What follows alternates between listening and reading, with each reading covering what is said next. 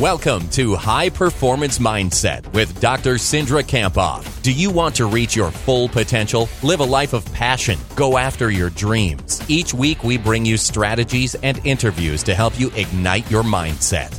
Let's bring on Cindra.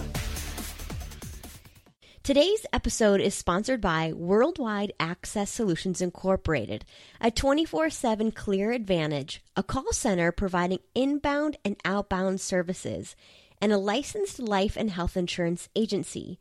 You can visit them at wasi.com.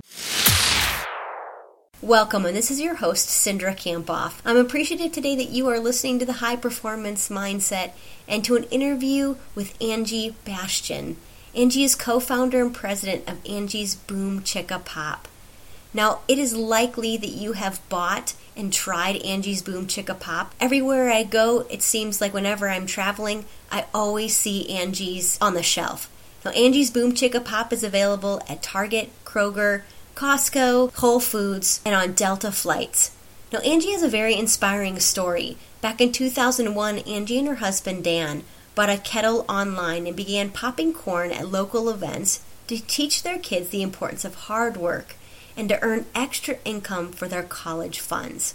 Now, fast forward 14 years later, and Angie's is one of the fastest growing popcorn brands in the world. Angie's Boom Chicka Pop now has over 250 employees, and Angie provides incredible insight in this interview today.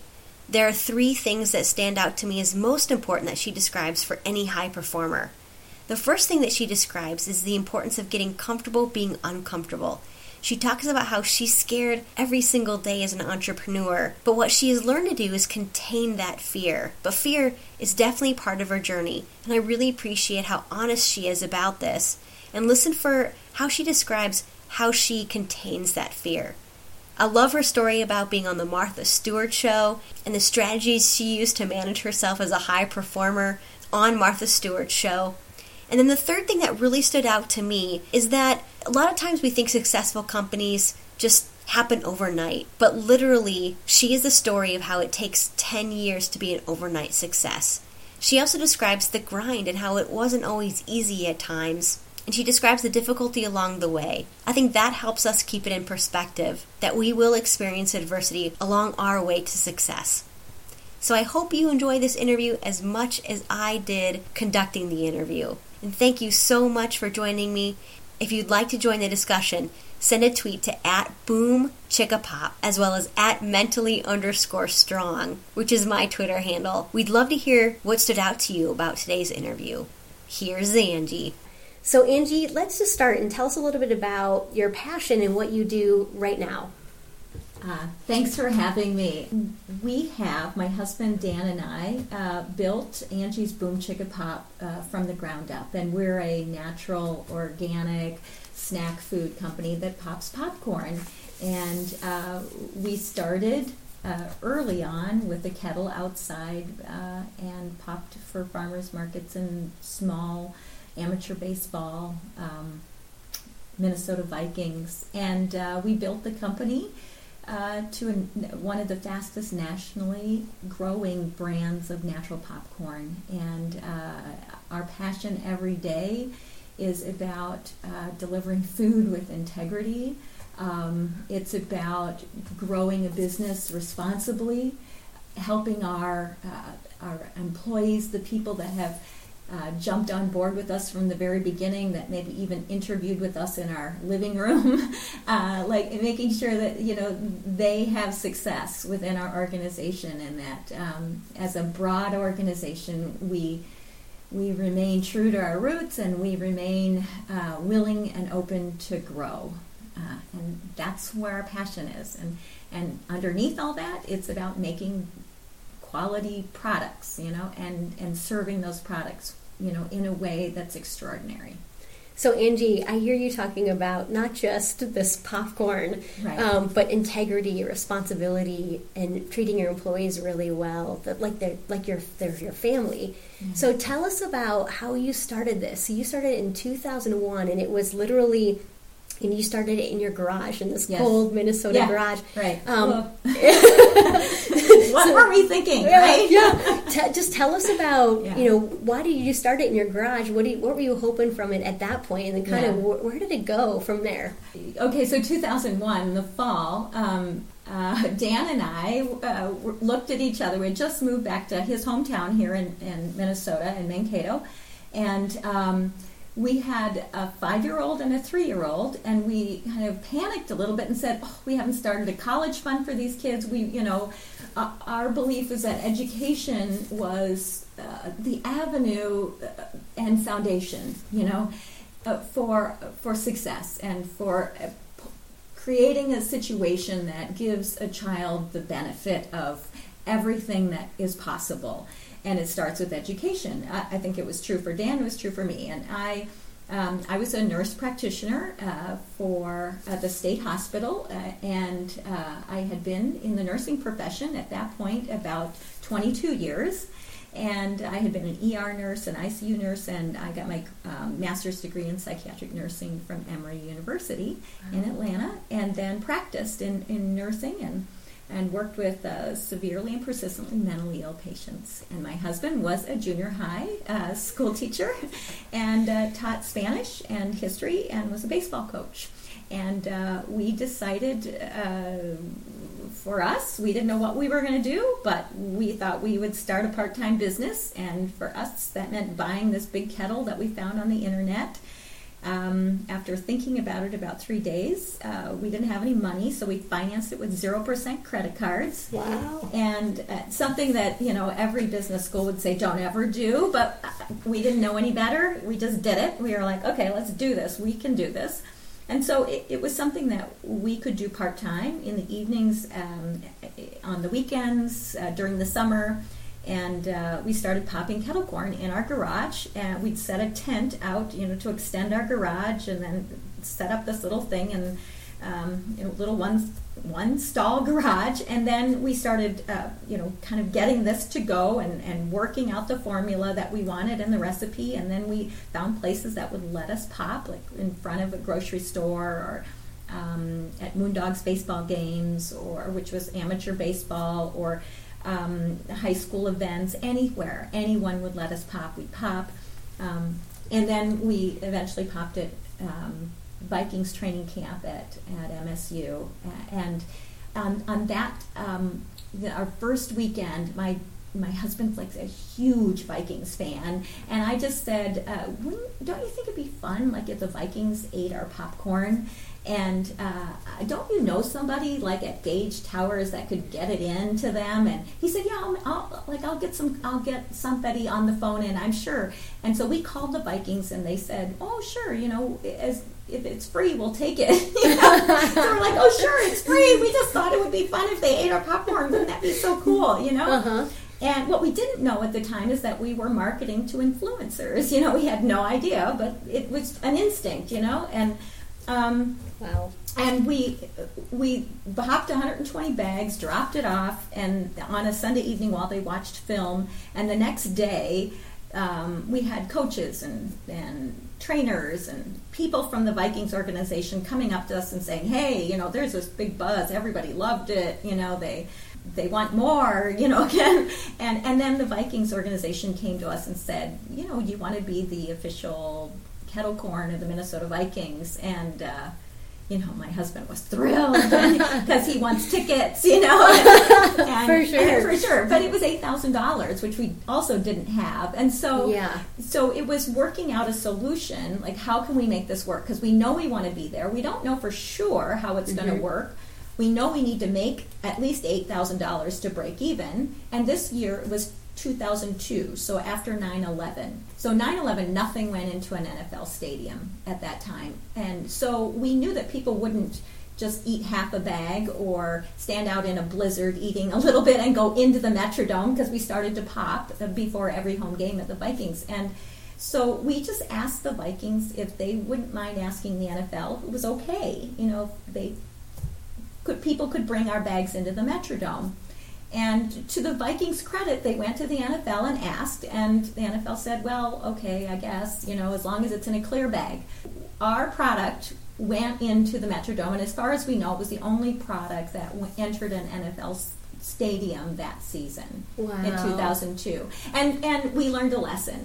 You know, don't immediately believe that it can't be possible. Just find a solution, find a way, find make it work. You know, ask. And all they can say is no, I guess, you know. And then we we probably you know wouldn't have moved forward, but we found a way to make it work. And and we actually even made maybe a little bit of money that season. And we you know instead of just breaking even and it gave us a platform you know a, a broader audience. Cool angie. So i heard you talk about so many important things like following your instinct but then also following finding a solution. And just because you know you don't think something's going to happen you always are trying to find a solution which I think are important mindset components that are really important for success. I'm thinking that, you know, as you're talking, that this Vikings um, opportunity to sell the, the kettle corn was really essential to the growth of your business. Can you talk about when you actually made the big leap in terms of when did you quit your job as a nurse practitioner? When did your husband quit his job as a teacher? And when did you know that that was right? I stayed nursing for the next I guess it would have been the next six years. Um, and I supported the family through my paycheck. And uh, Dan then dedicated his time to building the business starting in 2004, so three years later. And we, we were just sort of an, a mobile food uh, unit, is what it's called in Minnesota. Uh, and we were selling our kettle corn at you know farmers markets and fairs and outdoors. And because of that you know we we had people asking us about why don't you sell it in grocery stores? And someone then gave us a contact at a Lunds and Byerly's and we had a meeting and they were interested. They wanted to support local this would have been 2003, but you know we didn't know anything about nutritionals or anything like that. And the buyer coached us and just said, "Hey, you know, um, you need to get these kinds of things done." And you know, we knew we needed to move the operation indoors. And so we found a place, uh, a small kitchen in the back of a grocery store, and fashioned up our kettle um, there, which wasn't as easy as you think because we had to buy different equipment, and for us it was about maintaining the authenticity of the product. You know, moving it from how you do it outdoors, hot, fresh, into an indoor, you know, sealed and all of that. But we did it with about 150 square feet in the back of a grocery store in 2004, and Dan quit teaching at that point and dedicated himself every morning to popping kettle corn and then getting up at well, getting up early. First delivering, we started in three Lunds and Byerly stores. Uh, and in the St. Peter Food Co-op and some other food co-ops in the um, in the Twin Cities area, and it grew from three stores to you know 20 stores to to additional um, distribution, and then we got connected with some regional brokers and distribution companies, and we outgrew that space. We moved into another space in 2000 no, 2005, we bought a building. Um, we outgrew that space and then moved into our production facility in 2007. And then in 2010, it, it became, up until that point, um, I was doing like QuickBooks at night, doing the payroll, and after you know dictation, and after patients, and after you know, and Dan was running up to the cities at 4 a.m. to deliver, and in the back rooms and stuff. So it was chaos. Um, and we had two young children that were growing and were in every activity possible. So thank God for grandmas and grandpas and, um, you know, good friends helping us. Um, and, uh, you know, I, I think it was 2011 that I retired after 28 years and stopped working in nursing and then dedicated full time to Angie's. So just in 2011 and, and last year in September 2014, you sold to a major private equity group to help you grow um, can you give us a snapshot of how much you have grown in the last three years? I mean, I was just in Salt Lake City visiting my sister mm-hmm. and went to the grocery store and I saw Angie's Chicka. Boom Pop. Yeah. I mean, I, I bought some there, yeah, you know, and so I know it's on Delta, you know, it's, it's everywhere all throughout the world. So tell us about your company right now and how it has really grown since 2011 you know we had just mostly you know upper midwest um, and Chicago, we launched in 2010, uh, and we had distribution there. We're now in 50 states. We're in South Korea. We're in Western Canada. We're in the Caribbean. We're in Mexico. Um, you know, so we have national distribution, and we, are you know we're preparing. Um, you know, for larger distribution, um, we have about 250 employees right now. And, uh, you know, we've had at times year over year growth of 100%, times larger. Some, you know, uh, just when we think that um, we're going to stabilize, you know, we, we have a period of growth, you know, that surprises us and we hire a bunch more people. There was one time in 2010 we hired 101 people in 60 days to meet production. Um, so we had, you know, spurts of growth like that, and that's a challenge to assimilate that many people into a system, you know, productively, you know. Yeah. Um, so you know, there, those are things we're not we're not doing that right now. I mean, it's a little bit steadier in terms of growth, um, but you know, we you know, it's it's been an amazing growth year, even though as we as we brought on additional resources to stabilize things, you, you, we're still growing. So yeah. we haven't had a year that that we haven't grown, you know, ever. Yeah. Um, could you tell me about, you know, one or two things that you really think has contributed to your success and taking this really small idea into something that's international? Uh, it's all about the team. It's all about the people you bring into your system. You know, it's all about um, the integrity of your product, the quality of your product, and then uh, you know it's it's servicing that product with the people that you have connections with, which for us are buyers, you know, our customers are, are organizations, but then there are personal contacts within those organizations. And, you know, it's it's you know you have to maintain that relationship. Um, they have to care about what you do and your product, and um, and our product happens to be popcorn. There's a lot of other bigger things you can care about. The way that we see this is that you know Dan and I came from service professions, and um, and Dan was a fantastic baseball coach. He could get 11 year olds to do things like they didn't know they could do, you know, because he made it fun and enjoyable and, and help them live in uncomfortable situations. Like being in a batter's box is uncomfortable. My daughter played fast pitch softball when she was 10, and the first time she was at bat, she got hit in the middle of the back. And I thought, okay, is she going to cry or yeah. what? And, yeah. and she went to the, she, she went down to first base, and I, and after that, you know, at the end of the game, I just said, "Well, that was something, wasn't it?" And she goes, "What?" And I said, "Well, you got hit in the, the first at that." And she goes, "Yeah, well, my brother hits me harder than that." You know, so, so what that was is about perspective, right? And and but she she faced down. Um, pitchers, you know, that are throwing really hard, and she could have kept that in her head and been scared. But for us, it was about it's like learning how to be like live with discomfort you know live live in an uncomfortable situation and when you're building a business you every day it's an uncomfortable situation. And you have to become comfortable because as owners you go deeper in debt to grow more. You know you you you have personal guarantees you know everything can be on the line. And for us it was except my minivan. And and you and and when you're growing that fast you have employees that have to live in that discomfort too because so much is being asked of them to be performing at a level that maybe they've never had to before but we believed they could. And and welcomed everybody to perform and i'm going to use that word because here we are with you. Yeah. Because it is is to trust themselves that they can grow within an organization.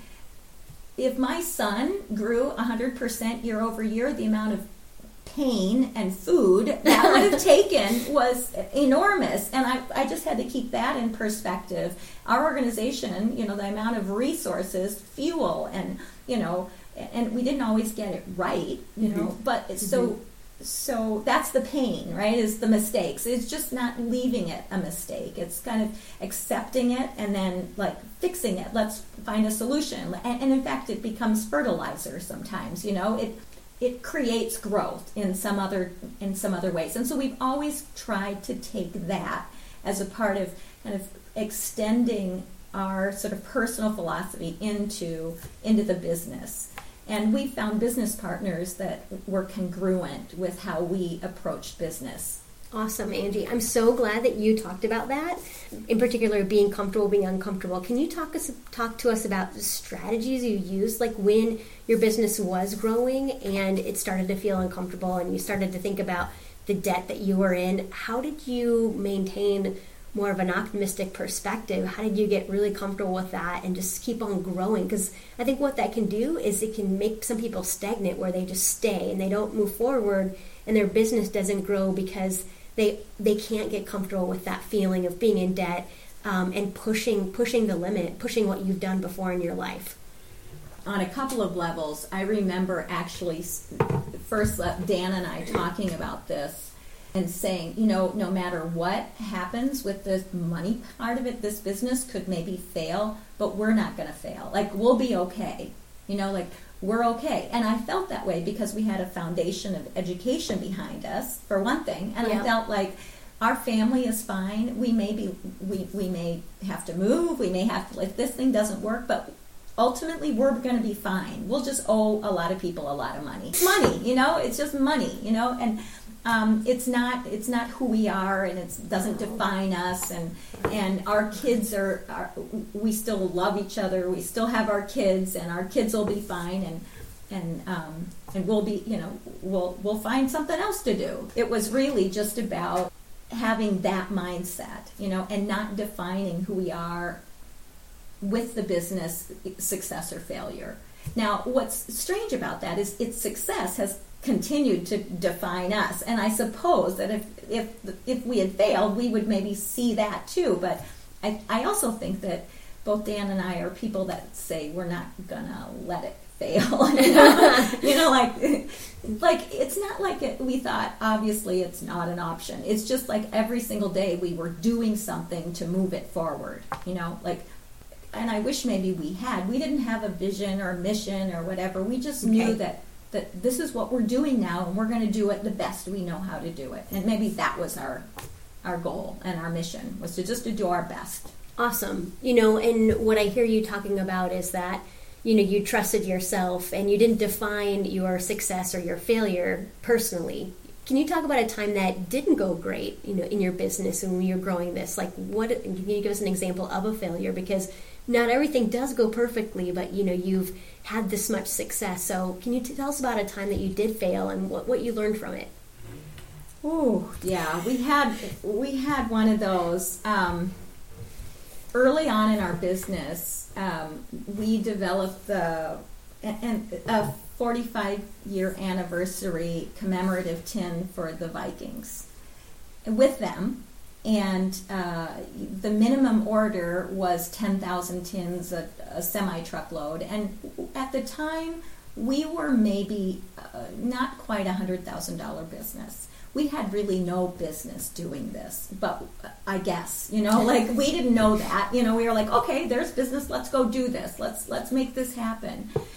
The week that we took delivery on those tins, um, they had the little love boat um, incident, let's call it. And so retail, and we had retailers that were going to buy these tins. We had schools that were going to sell them as um, uh, fundraising events, you know. So, and within a week, all, retailers pulled gear off the shelves. Like they, like uh, schools said, there's no way we're going to sell these things.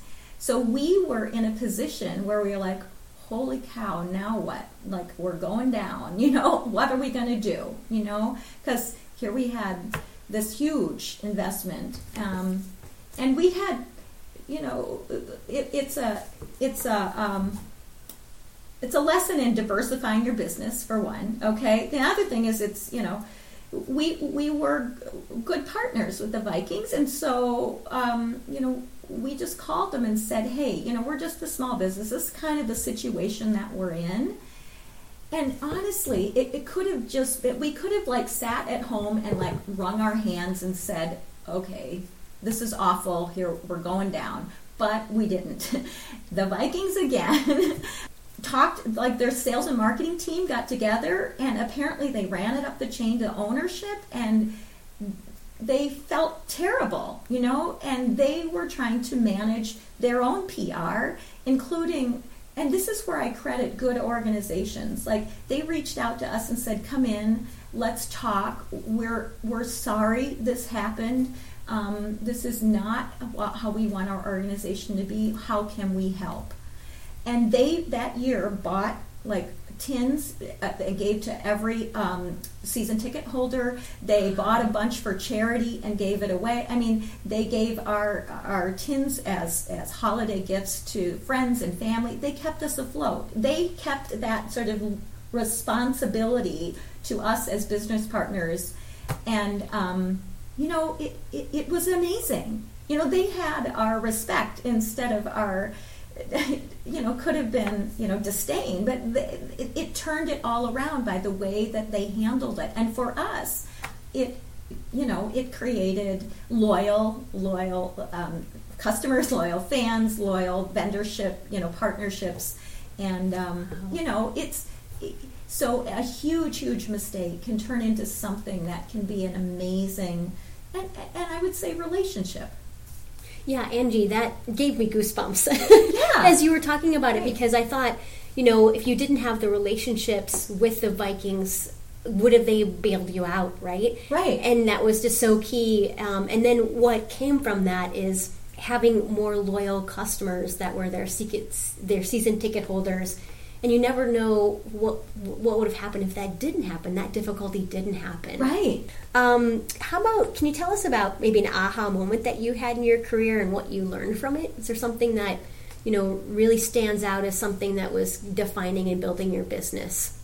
This is going to sound. This isn't necessarily about defining the business, but it's the first thing that came to my mind when I had an aha moment. You never know what you need in a moment until you realize that everything that you've done up until this moment gives you what you need for this moment. And that moment for me was when we were on the Martha Stewart show. Oh wow. And it, it was it was taped live. I was supposed to teach Martha Stewart how to pop kettle corn on the stovetop and or Dan and I were and and um, and you know, Martha is an intimidating uh, Martha, like I know her. she can, she's she could be she's a you know she's a powerful person. I I could have been scared, you know, and froze. But I, in my head, I was thinking, you know, I've been in uh, the state hospital with acutely psychotic patients, you know, for the last twenty years that that are hearing voices and are being tormented and they're agitated and the police just pulled one out of a tree, you know, that sort of thing. And it was my job to go into a room with them and assess them, you know, and you have to learn how to control your anxiety in those situations. And I've had, I had 22 years of learning how to control my anxiety and get to the task at hand, whether I'm in an emergency room or in a, in a state hospital, and, and control my adrenals. I guess we'll say that. I learned how to do that. And so, and I thought in my head, you know, Martha's not that scary compared to, you know, some of the things being threatened, you know, and, um, so I was thinking, how, how do all, whatever I, a nurse and now a business owner, there is so much that I've learned as a nurse that, that I use every single day in business. So, you know, everything that you do, every choice that you make, everything that you learn creates what you need in the moment. If if you kind of pause and say, "Oh, I've got something back there I've learned. This will be useful for today." Oh, Angie, I love that. You know, and specifically that your 20 years of working in psychiatric nursing really helped you for the Martha Stewart show. and just, you know, being able to control yourself. And I'm uh-huh. sure if you wouldn't have been able to do that, that you wouldn't have been able to do as great as you, as you did on Martha Stewart. So I love that insight. So we believe, Angie, that the high performance mindset that if your dreams don't scare you, they they aren't big enough. Kind of what that means is just that when you dream small, you know, you limit yourself to what actually you can do. So can you talk about you know what might be scary coming up in the future? Do you have a dream with uh, Angie's um, Boom Chicka Pop, or maybe in your life that that maybe creates a little bit of anxiety for you? Ooh, I I am scared every single day. Let me just say that. And it's learning how to manage that that um, fear, and I don't see fear. I mean, look, I don't live by fear. I don't mean that. I mean it's that I know that it's there and it's containable. We're in a competitive marketplace. Mm-hmm. Um, and we compete every day with businesses that are bigger, stronger, faster than we are. And so I my you know, my my dream is to be bigger, stronger, faster than those folks. Will that happen? Um, yes. I mean, it absolutely can happen.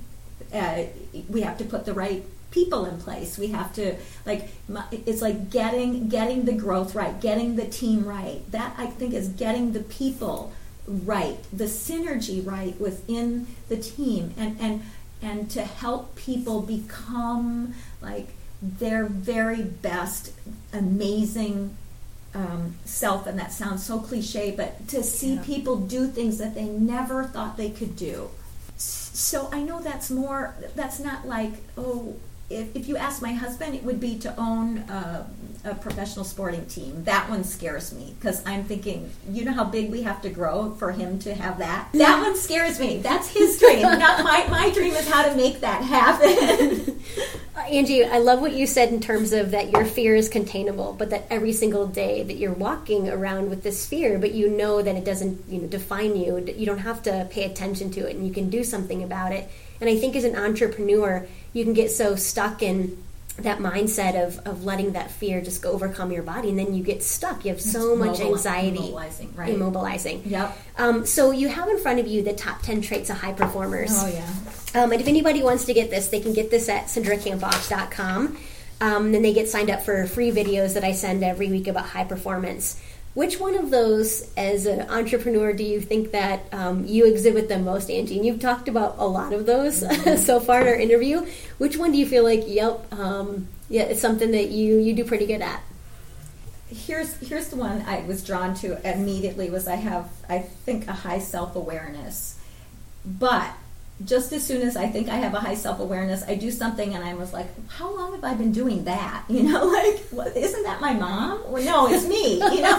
so as soon as I think I have this down, like I know myself, there's something that I've been unconscious about for years, you know? So, um, I, I think it's a, a, mix between that and, and being gritty, uh, and and then that having the thought before the action. Like everything starts with a thought, and and I think that triad for me is what where I feel um, that that I land in this, and then and then you put my husband in there who has you know the complementary of me, like he's Mister Action. Um, and I think we we probably work through all of this together. You know, like we all have shades of this together, and we you know we kind of have some role flexibility. So on one day I can be this and he can be the yeah I, he can be gritty and I can be contemplative I guess you know. Uh, you make a good team. So far so good so yeah. far so good. Yeah. Um, which one of those do you feel like yeah you're still working on? I mean just just the point is is that we're all kind of a work in progress and nobody uh, it, you know has all these high traits or these top 10 traits perfectly all the time. I go straight to the problem, you know, like which is can be like the negative. Like here's the problem, we got to do, you know. And so that's that's my struggle right there. And I think that comes from nursing. You identify the problem and you go take care of the problem, you know, instead of kind of and sometimes I have that tunnel vision right there. I got to go fix this problem and um, and so I think that's the one I struggle with. The choose the empowering emotion because I'm there and I want to like I I know for me it's about fixing it or finding a solution, but it starts with that like I there's a problem here and I'm upset about this problem. So it, it carries that sort of negative stuff with it, and so that's my challenge. I just think about earlier what you were talking about in the interview in terms of finding a solution. Even when the Vikings bins didn't work out, you kept on finding a solution. And you weren't focused on things that you couldn't control. I mean, you couldn't control the situation on the boat, um, you know, that sort of defined the Vikings that season. You couldn't control out external variables, but what you could control is finding a solution. That's right. Um, okay, Angie, what we're going to do is we're going to go to the speed round. So I want okay. you to do is I want you to think about the first thing that comes to your mind when I ask you this question. Is there, you know, any a book that you'd recommend us uh, to read, or a person to follow, or maybe a podcast or something like that that you listen to to kind of stay mentally fresh? And this is old, and I would say it's it's uh, Viktor Frankl's Man's Search for Meaning because it's all about understanding why you're doing something because you can live with whatever how, and then it, it's also about the perspective of, that you bring to a situation. Um, that book was the most impactful book I've ever read. I have heard a lot of entrepreneurs say that that book was. Really? I have. So I would uh, have never guessed. I understand the impactfulness of that book. Mm-hmm.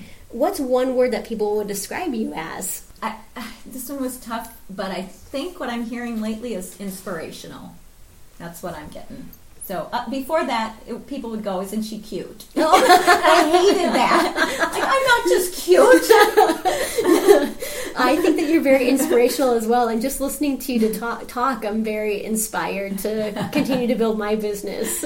And I know as people are listening, they're going to be inspired to keep on going and finding a solution, but keeping those relationships front and center. And that's Yeah. one of the things that I really heard from you today. What's the best advice you've ever received? Well, I'm going to say this was kindergarten. You know, treat somebody like you want to be treated. That's probably uh, advice I've lived by all my life. And one of the reasons that your business is so successful. Is there a quote that you live by or anything that you know stands out to you as something really helpful?